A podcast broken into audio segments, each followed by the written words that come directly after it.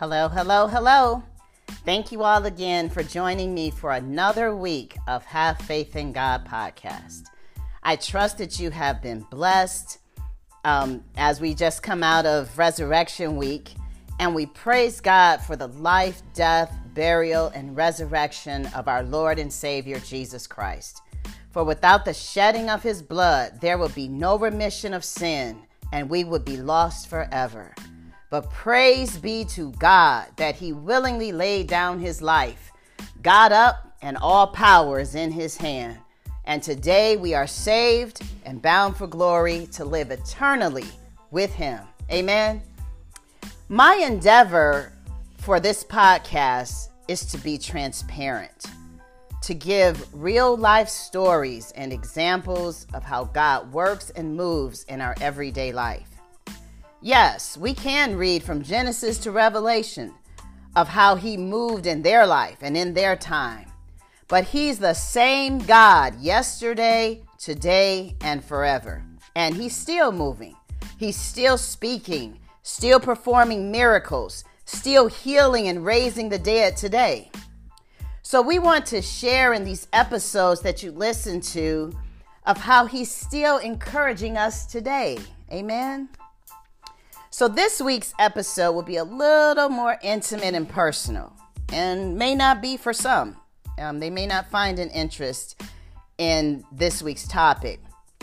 But how many of you know that God is concerned about the intricate parts of our life that we try to keep private, personal, and hidden?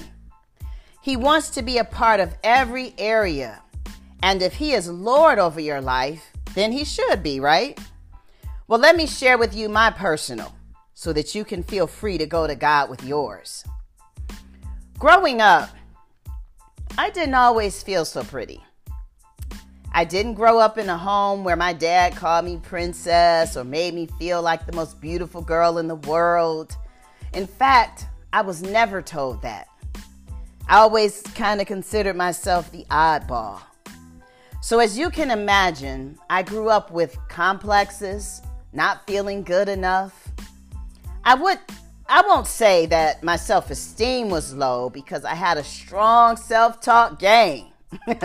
Once I overcame the voices in my head that said opposite to what I believed about myself and what God said about me. And let me throw this in real quick. Sometimes you have to encourage yourself. People may never validate, compliment, or accept you or your calling. So you have to encourage yourself in the Lord, as David did in 1 Samuel 30 and 6 after his people were debating on killing him. But let's get back to us. Um, I think the majority of people, whether single, married, or in a relationship, have gone through times where they may have felt unloved, unappreciated, unattractive, or whatever the case may be. Perhaps even felt some form of self self doubt about themselves or the situation. What I began to see as the years went by is that what we see about ourselves is not always what others see. I may see unattractive while someone else sees beautiful. I may see not good enough while another might see overqualified. I may see flat feet while someone else sees pretty toes. But you get my point, right? So here I am, a few months shy of being 50 years old, and I've never been married and never really had the kind of relationship I desired or imagined I would as a little girl. So imagine how that could make a person feel in a moment of weak thinking. It can make you question yourself, your life, your purpose, your situation, and everything that goes along with who you are. All right, let me bring it closer to home. Give you a, give you a scenario or an example. I remember a situation with a person whom I was dating at the time. And I was just playing around, being silly as I do from time to time. And I said something very innocent thinking his response would be silly, you know, in return, and say something like, oh, okay, yeah, well, when I feel better, because at the time his arm was hurting him. But on the contrary, there was no response, and a look that said, I'm not doing nothing. that look brought back feelings of not good enough, not pretty enough, and not worthy of this simple, playful request. And as I walked out the door, I had this big question mark in my mind. As I was driving along and, you know, on my way home, I began to talk with the Lord about it because it bothered me. But as we do, we just try to shrug things off and not make a big deal. But inside, I will admit that I was troubled. However, the next day, as I concluded my morning prayer, I opened my Bible to hear what God's message was for me. And people of God, this is what I mean when I say God is concerned about every area of your life. I hadn't even prayed about what occurred the night before because I just wanted to shrug it off and not overthink it. But as my mother used to tell me, if you feel that something is wrong, then it is. And God knew what was in my heart and the struggles that I had faced in times past and still mildly deal with today. So when I opened my Bible, I was in the book of Song of Solomon, chapter 4. and when I saw that, I said, mm, nah, this can't be for me to read because this is a love story whether it be about Christ in the church or a man and a woman. But this isn't what I want to read today. And I, I was really saying this to myself. But I quickly changed that thought process and began to read because there has never been a time that I've opened my Bible and it's not what I needed.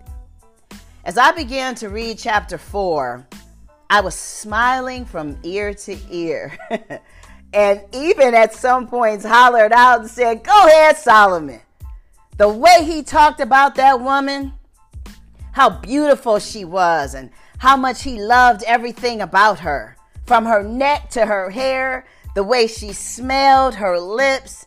He loved her so until he didn't see her flaws. His love for her covered her flaws and blemishes.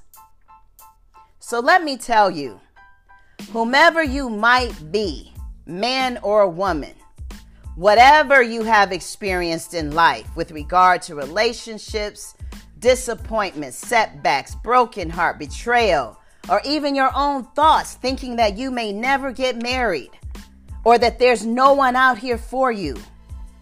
God has someone for you that will love you just like you are and everything about you and I speak to and to I speak to and encourage myself first. Now I'm not saying that you don't need to clean up your life and prepare, right? Cuz God isn't just going to give his best to someone who's unappreciative and careless. Reading this chapter to me was God's way of letting me know that he heard me. He sees me he feels me and He understands. He wants us to have faith in Him about our future. He has the best for us, and we have to trust Him with that area of our life just like we do all the other areas. I know it's hard because we want who we want. We're grown and we make our own decisions, right? but He knows what's best for us. He wants us to be confident in who we are, what we are, whose we are, and how we are. And He has that someone for you that will be supportive of it all. Love covers a multitude of sins, mistakes, flaws, and shortcomings. Have faith in God. He hasn't forgotten about you or me. I wanted to share this today because as it, as it encouraged me that day and lifted me, I know that it will do the same for another who might be going through the same. There's no better encouragement for the soul than the Word of God. Amen. Be encouraged. Let us pray. Father in heaven, in the name of Jesus, you see us right where we are. Help us to keep our minds stayed on you, and you promise to keep us in perfect peace. Help us to keep your kingdom first, and all these things that we desire for this life will be added. Bring right relationships into our life. Give us back the time that the enemy has stolen away or that we wasted being unproductive in your kingdom. Help us to live righteous, upright lives before you and promise to give us the de- and you promise to give us the desires of our heart. Heal broken hearts, broken relationships, mend wounded spirits and emotions. You said that marriage is honorable, and for those that desire that, feel their longing. Thank you, Lord. Help us to forget those things which are behind us and to press forward to those things which are ahead. Lift up our bowed down heads, restore smiles and brighten countenances. Teach us to walk by faith, to trust in you, and to obey your word.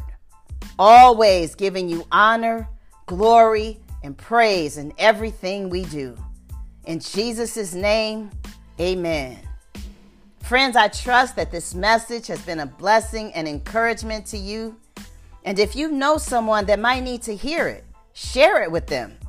In these days and times, we could all use a bit of uplift. Feel free to subscribe to the podcast on whichever platform you use so that you will be notified as soon as a new one hits the wire.